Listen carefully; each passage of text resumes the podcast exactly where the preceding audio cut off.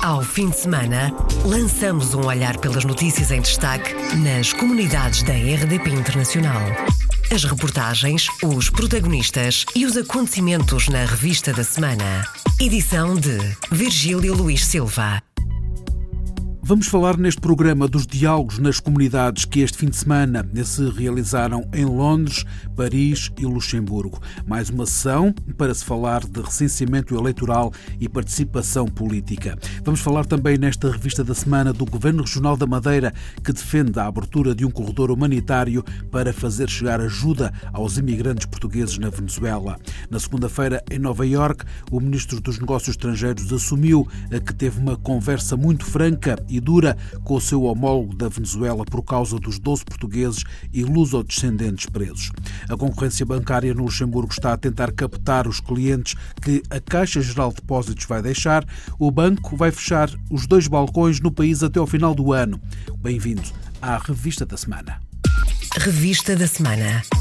Iniciamos esta revista da semana com a notícia que, em defesa dos europeus em Inglaterra, o grupo Novos Europeus defende a criação de um passaporte para os que fiquem no Reino Unido depois do Brexit e para os britânicos que vivem noutros países. Paulo Costa, do Movimento Migrantes Unidos e também deste grupo, explica qual é a ideia o Green Card for Europe, ou cartão verde para a Europa, funcionaria como um passaporte europeu. O que acontece, portanto, estão a ser negociados os direitos dos europeus que vivem no Reino Unido, o direito dos britânicos que vivem na Europa. Especialmente os britânicos que vivem na Europa podem estar sujeitos a algumas restrições, porque o que está a ser previsto neste momento é que eles possam continuar a trabalhar no sítio onde estão, mas que percam um bocado a liberdade de movimentos. E a proposta é que se faça esse cartão verde, esse passaporte, que, seja atribuído a todos os cidadãos europeus, independentemente da finalidade, que estejam a trabalhar noutro país para garantir que nenhum direito atual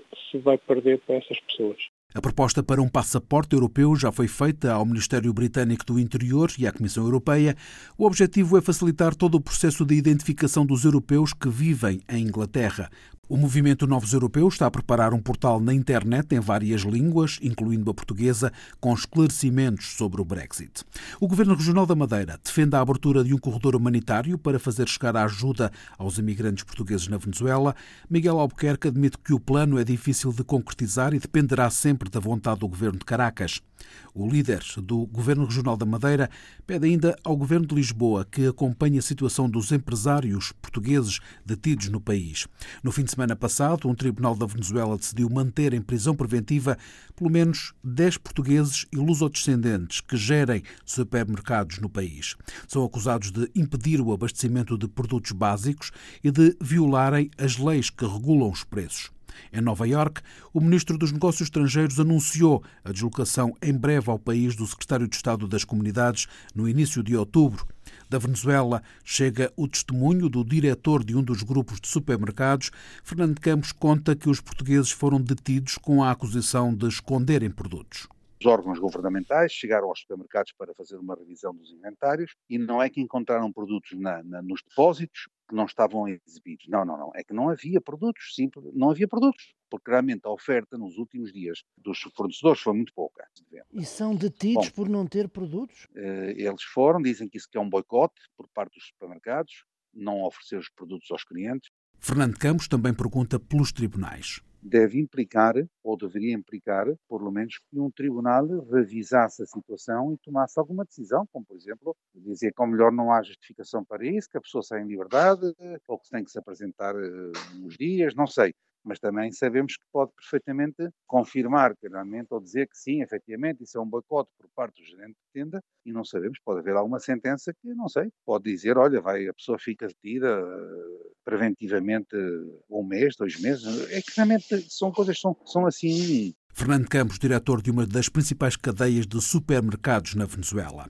Foi uma conversa dura. O ministro dos Negócios Estrangeiros assume que teve uma conversa muito franca e dura com o seu homólogo da Venezuela. Foi na segunda-feira em Nova York, em causa os portugueses e luso-descendentes presos na Venezuela, e o ministro português fez saber que há uma linha vermelha que, se for ultrapassada, pode desencadear consequências nas relações entre os dois países. Augusto Santos Silva explicou as exigências feitas à Venezuela. Pedia, em primeiro lugar, acesso imediato aos detidos da parte das nossas autoridades eh, consulares e da Embaixada Portuguesa e também acertamos, a meu pedido, que eh, no contexto da próxima visita do Secretário de Estado das Comunidades à Venezuela, que eh, houvesse, e portanto vai haver, uma reunião entre as autoridades diplomáticas venezuelanas e as autoridades venezuelanas que têm tutela no domínio comercial e da segurança alimentar, para que, in loco, se possa ver quais são as condições efetivas que há para cumprir a lei que foi imposta agora pela Venezuela. Na quarta-feira, em Nova Iorque, o ministro dos Negócios Estrangeiros reagiu à libertação no mesmo dia dos 12 cidadãos de origem portuguesa detidos. Augusto Santos Silva diz que há assuntos por resolver, mas o gesto foi positivo. Foi um gesto positivo das autoridades venezuelanas que me cumpre registar, agradecendo também o empenhamento com que o meu colega ministro das Relações Exteriores da Venezuela se interessou por este assunto. Agora, queria dizer que o processo não terminou. Os nossos eh, cidadãos, os sete cidadãos que tinham sido detidos, foram libertados. Têm ainda a obrigação de apresentação periódica às autoridades judiciais venezuelanas, mas a questão permanece, porque, do nosso ponto de vista, eles estão eh, acusados ou suspeitos de não cumprir uma lei cujas condições de cumprimento nós não conseguimos eh, perceber. O ministro dos Negócios Estrangeiros já tinha dito que os portugueses estavam a ser acusados de violarem uma lei impossível de cumprir, que obrigava, por exemplo, a que os preços praticados nos supermercados e impostos de forma administrativa fossem inferiores ao que os produtos são vendidos aos comerciantes portugueses. Augusto Santos Silva espera que possa haver desenvolvimentos brevemente aproveitando a próxima visita do Secretário de Estado das Comunidades à Venezuela, que será sexta-feira à 8, haver uma reunião onde todas as partes, isto é, o governo português, ehm, as, os empresários portugueses, de um lado, o governo venezuelano, quer as autoridades diplomáticas, quer as autoridades económicas, possam sentar-se à mesma mesa e discutir as condições em que a pequena e média distribuição portuguesa pode participar na economia venezuelana, porque é esse o único interesse. Declarações do Ministro dos Negócios Estrangeiros em Nova Iorque à margem da Assembleia Geral da ONU. Há muitos portugueses a sair da África do Sul. A denúncia foi feita à RDP Internacional pelo Conselheiro das Comunidades Portuguesas em Joanesburgo, Vasco Pinto de Abreu. Há muita gente a sair da África do Sul, não sei se, se as pessoas têm noção disso. Há muitas pessoas que têm possibilidade de voltar a Portugal e de se reformarem em Portugal porque fizeram as suas economias, que já voltaram. Muitos desejam voltar e não podem, se calhar. E há muita juventude que também tem saído e tem ido para outros países, Nova Zelândia, Austrália, Estados Unidos, Canadá. Eu tenho uma sobrinha que está agora a submeter a papelada para ir para o Canadá. Tem um curso de ciências forenses. Infelizmente, a malta mais nova está com problemas porque há, há programas de proteção às comunidades que antigamente eram no tempo do apartheid não tinham os benefícios que tinham, tinham os brancos e hoje eh, é difícil, é difícil de, de se arranjar empregos, mesmo qualificados, para a malta mais nova. Ou seja, não tão grave como a crise que está a passar a Venezuela, mas a África do Sul também está a viver tempos difíceis. Também, também tempos eh, que preocupam. Não há que alarmar as pessoas, não há esses alarmes, mas que há um sentimento de alguma preocupação isso existe. E vamos ver, as eleições para o ano logo dirão qual é o futuro da África do Sul. Mas para já estamos com problemas. A economia está em recessão. E nos últimos dois trimestres tiveram crescimentos negativos, estamos em recessão. A nível de crime, as estatísticas saíram a semana passada aumentaram, de novo, exponencialmente. O novo Ministro da Polícia promete que vai fazer uma guerra aos criminosos e à corrupção, porque é tudo motivo disso. Mas infelizmente aumentou. Portanto, temos que ter cuidado. O conselheiro das comunidades portuguesas em Joanesburgo, Vasco Pinto de Abreu, em declarações à jornalista Paula Machado. Falta de emprego, corrupção e aumento da criminalidade são as principais razões que estão a fazer com que muitos portugueses abandonem a África do Sul. De acordo com a Embaixada de Portugal na África do Sul, vivem no país mais de 200 mil portugueses, mas as autoridades admitem que o número possa atingir os 600 mil. A situação dos portugueses na África do Sul está no radar dos alertas do Partido Social Democrático democrata. Apesar da crise na Venezuela ser a situação mais preocupante, José Cesário, deputado do PSD, eleito pelo Círculo Fora da Europa, lembra países em que os portugueses vivem dias difíceis e lamenta o chumbo do Parlamento do programa para apoiar o regresso de imigrantes. a nossa grande preocupação com a situação social que se vive a nível de várias comunidades, mas de que o caso mais gritante é inquestionavelmente o da Venezuela. Eu diria incomparavelmente mais gritante. E temos pena que a Assembleia da República não tenha aprovado um projeto de criação de um programa específico para portugueses regressados de países em crise, que nós que entendíamos que era merecedor de aprovação e de reflexão profunda. Em qualquer caso, há questões sérias, também sob o ponto de vista social, que subsistem noutros países e que nós não esquecemos. Casos como a África do Sul, casos como Moçambique, casos como Angola, casos que podem vir a surgir, diferentes, é verdade, mas podem vir a surgir no Reino Unido em resultado do Brexit, por exemplo. Casos que existem em Espanha, para onde está a aumentar a imigração portuguesa, e que podem configurar, que sempre configuraram e continuam a configurar situações de abuso, em algumas áreas, particularmente na área agrícola, são motivadores de preocupação. José Cesário, deputado do PSD, a traçar a RDP Internacional o mapa de alguns países em que os portugueses vivem dias difíceis para além da Venezuela. Na terça-feira, três portugueses foram distinguidos na cidade norte-americana de Yonkers, uma iniciativa conjunta da NAIPALC, Conselho de Liderança Luso-Americano em Nova York, e da Câmara da cidade vizinha de Yonkers.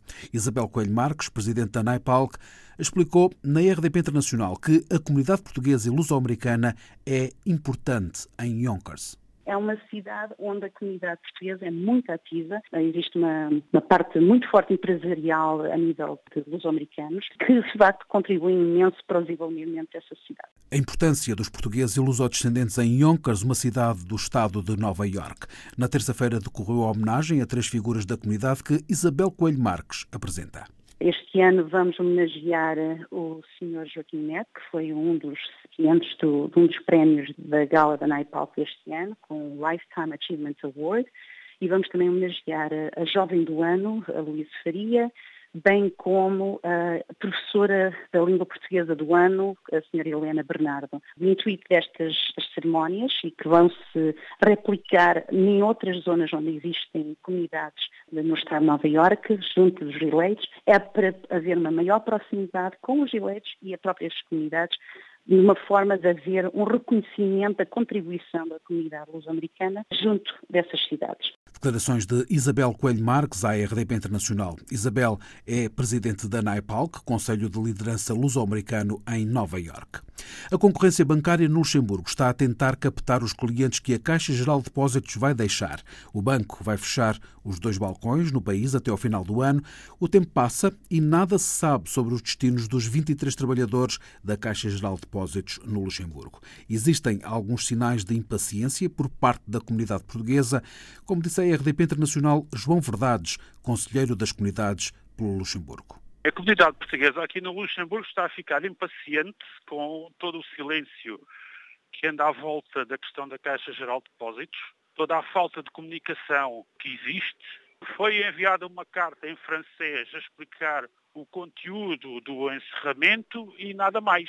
Eu acho que, não está, na minha opinião, nada perdido, mas para tal tem que se lutar e tem que se pressionar os decisores políticos, o governo e quem direito, porque é o governo que controla a administração da Caixa, para voltar a entrar nesta decisão, porque não é só a perda dos empregos dos funcionários que lá estão, é a diáspora que fica afetada, e diáspora aqui entenda-se em sentido amplo a comunidade portuguesa, brasileira, angolana, cabo-verdiana, todas as comunidades portuguesas que são clientes da Caixa. João Verdades frisa que a Caixa Geral de Depósitos terá de negociar com os trabalhadores pelas regras do Luxemburgo. A Caixa, apesar de ser uma sucursal, terá que se reger pelas regras do Luxemburgo e não pelas de Portugal. Portanto, é tudo uma questão de negociação. Mas se calhar era melhor a Caixa poupar esse dinheiro e continuar a sua atividade. O conselheiro das comunidades pelo Luxemburgo disse à RDP Internacional que já há um banco no grão-ducado a fazer campanha para captar os clientes que a Caixa vai deixar. Luxemburgo é um mercado muito competitivo no retalho, não só no retalho como no segmento para empresas. E, curiosamente, até já se está a verificar um determinado banco da praça que lançou uma campanha de marketing uh, para o segmento português. E óbvio que quem estiver atento vê que, que é por causa da Caixa Geral de Depósitos. João Verdades, conselheiro das comunidades pelo Luxemburgo, em declarações à RDP Internacional. É português e deputado do PSD, o novo presidente da Plataforma para as Políticas da Diáspora do Conselho da Europa. Esta plataforma é recente e Duarte Marques foi recentemente eleito coordenador numa reunião em Kiev, na Ucrânia. A RDP Internacional Duarte Marques diz que, neste momento, a grande preocupação de todos tem de ser com o que se passa na Venezuela. Neste momento, a grande preocupação é a situação dos portugueses e de outras comunidades e dos próprios venezuelanos que estão a pagar a fatura de alguma loucura da parte do regime venezuelano. Portanto, se a maior, a maior preocupação, talvez, com a diáspora de Portugal, deve ser com aqueles que vivem na Venezuela. Não nos preocupa só os portugueses que vivem na Venezuela, mas também os restantes habitantes deste país, que foi um país tão importante e é tão importante para a América Latina e que neste momento vive uma crise sem precedentes que deve preocupar Portugal. Duarte Marques, coordenador da Plataforma para as Políticas da Diáspora do Conselho da Europa, que junta deputados de 47 países e associações e organizações não governamentais ligadas às diásporas. É exatamente a distância entre cidadãos e decisores políticos que justifica em grande parte a fraca afluência nas eleições em Portugal dos portugueses no estrangeiro. Sentem-se pouco representados e falta-lhes informação. A leitura é feita por Igor Lopes, luso-descendente, luso-brasileiro, professor, escritor e jornalista falta de representatividade e falta de informação. As pessoas nas comunidades não entendem o que um deputado, o que um presidente do país pode fazer pelas comunidades, até porque, pese embora haja bons exemplos aí de, de ação de secretários de, de Estado das comunidades no âmbito da, da, diáspora portuguesa, não é um trabalho que, que é refletido no, no, dia a dia. O português que está no Rio de Janeiro e que tem a, a, possibilidade de votar, ele muitas vezes não vota porque ele diz: olha, eu vou votar para quê? O que, que eles vão fazer por mim? Eu não moro lá. Então falta essa informação de como o trabalho de aproximação das comunidades é feito. E esse trabalho também deve ser ampliado. A gente tem no Rio de Janeiro um número muito grande de portugueses passando necessidade econômica, fome, frio. E algumas associações, algumas entidades sociais ajudam esses portugueses com cestas básicas, com outros insumos de primeira necessidade. Então, as comunidades portuguesas, sobretudo a secretaria, tem um papel fundamental nisso. É preciso que as pessoas entendam, mas é preciso que essa secretaria se encontre com as comunidades e explique esses pontos. Os portugueses sabem que existe o secretário de Estado, o secretário de Estado visita essas localidades e ajuda a pontuar pontualmente em algumas situações, mas a representatividade tem que ser muito maior. Né? Igor Lopes, luso-brasileiro. No Brasil têm aumentado os pedidos de nacionalidade portuguesa por parte das novas gerações.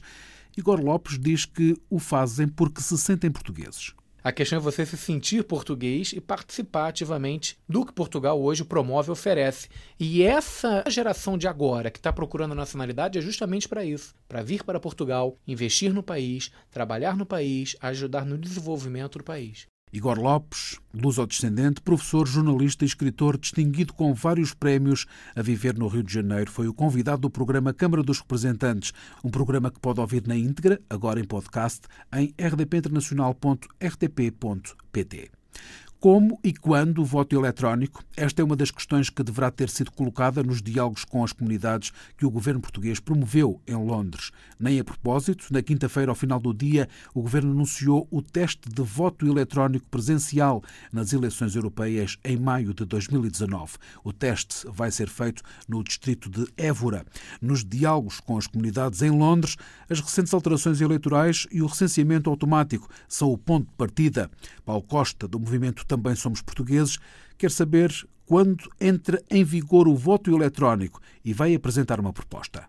Uma das coisas que nós íamos propor, eh, ainda não houver planos concretos do governo, era que aproveitassem a oportunidade para o ano também supostamente dever haver eleições para o Conselho das Comunidades Portuguesas e que o governo aproveite e alargue o âmbito também das possíveis métodos eleitorais para o Conselho das Comunidades Portuguesas e inclua também o voto eletrónico como uma possibilidade, porque neste momento as eleições para o Conselho das Comunidades Portuguesas são presenciais apenas. Os conselheiros das comunidades portuguesas são eleitos pelos portugueses recenseados no estrangeiro de quatro em quatro anos e juntos formam um órgão consultivo do governo. A baixíssima participação eleitoral dos imigrantes nas eleições em Portugal é outra preocupação. Paulo Costa, do movimento Também Somos Portugueses, quer ação para convencer os portugueses a ir às urnas. A nível mundial, nas últimas eleições só votaram 30 mil 300 mil. Nós queremos mesmo alargar isto. É uma das coisas que queremos falar com, com o Governo, como é que nós vamos mobilizar as pessoas para votar. Nós estamos a fazer o que podemos, mas o Governo tem um grande papel nisso. Portanto, queríamos combinar um bocadinho com eles qual é que será a estratégia de motivar as pessoas para, para votar. A participação dos portugueses no estrangeiro nas eleições em Portugal, um dos temas dos diálogos com as comunidades na residência da Embaixada em Londres, na sexta-feira, ao fim da tarde. Em França, a não participação eleitoral dos portugueses também é uma preocupação para a Cap Magellan, Associação de Jovens Lusodescendentes, como explica Luciana Gouveia quando sabemos que os portugueses, a comunidade portuguesa continua a ser a primeira comunidade estrangeira em França em termos de nacionalidade, com um peso político tão fraco, que vem essencialmente da, da fraca participação política, quer no, no, ato do recenseamento como no ato do voto, quer também no, no ato de candidatura enquanto eleito, temos obviamente depois dificuldades ligadas a esta falta de, de lobbying junto das autoridades francesas. Isso reflete no ensino do português em França, nas ajudas às associações, em inúmeras realidades. Portanto, essa parte do do recenseamento automático, já era um pedido, uma exigência quase há muito tempo, é, é de facto um passo importante. Agora resta ver como é que vai ser uh, implementada, se, se, se, vai funcionar corretamente, mas é de facto uma, uma boa notícia e devia haver em paralelo, e a CAP Magellan trabalha nesse sentido e outras estruturas também trabalharão,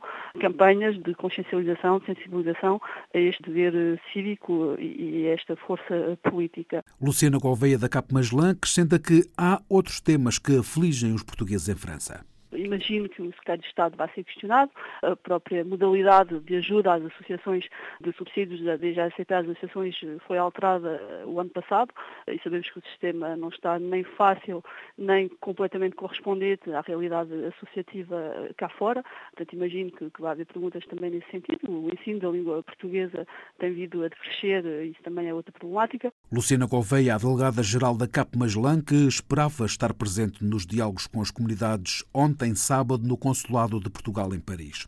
Hoje, os diálogos do governo com as comunidades chegam ao Centro Cultural Português no Luxemburgo, mais daqui a pouco, às duas e meia da tarde.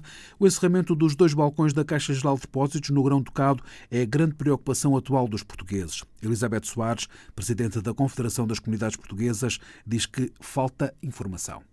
A Caixa Geral de Depósitos manifestou-se com um correio em setembro não deu mais notícias aos clientes portugueses e lusófonos da comunidade cabo-verdiana e guineense, que são em grande número clientes da Caixa Geral de Depósitos, não tiveram qualquer outro tipo de informação. Elizabeth Soares adianta na RDP Internacional que pediu uma sessão de esclarecimentos, mas não teve resposta decidimos então pedir aos managers e responsáveis da Caixa Geral de Depósitos no Luxemburgo que fosse organizada uma sessão de esclarecimento, um levantamento de questões que os portugueses ou clientes da Caixa quisessem colocar aos responsáveis, questões práticas, e hum, não foi dada qualquer resposta, qualquer seguimento a este pedido. Há alternativas ao encerramento. Caminho definitivo, nós sabemos que não está definido. Há peritos, há uma comissão de peritos nestas questões práticas por parte da Caixa Geral de Depósitos que estão a averiguar e a determinar como pôr em, em prática este encerramento mas a população não é ouvida, os clientes não são ouvidos.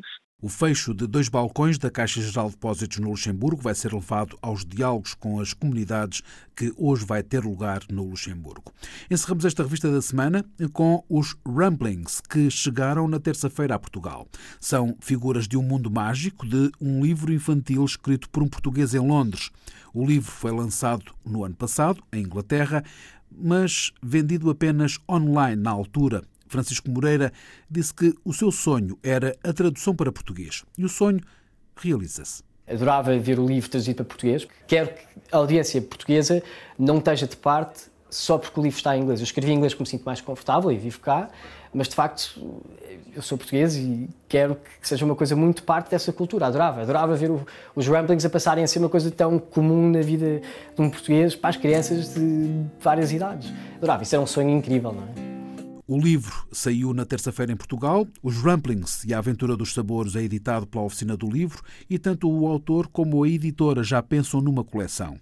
Escrito em inglês, apresentado no ano passado em Inglaterra, que chega agora a Portugal. Fechamos assim esta revista da semana.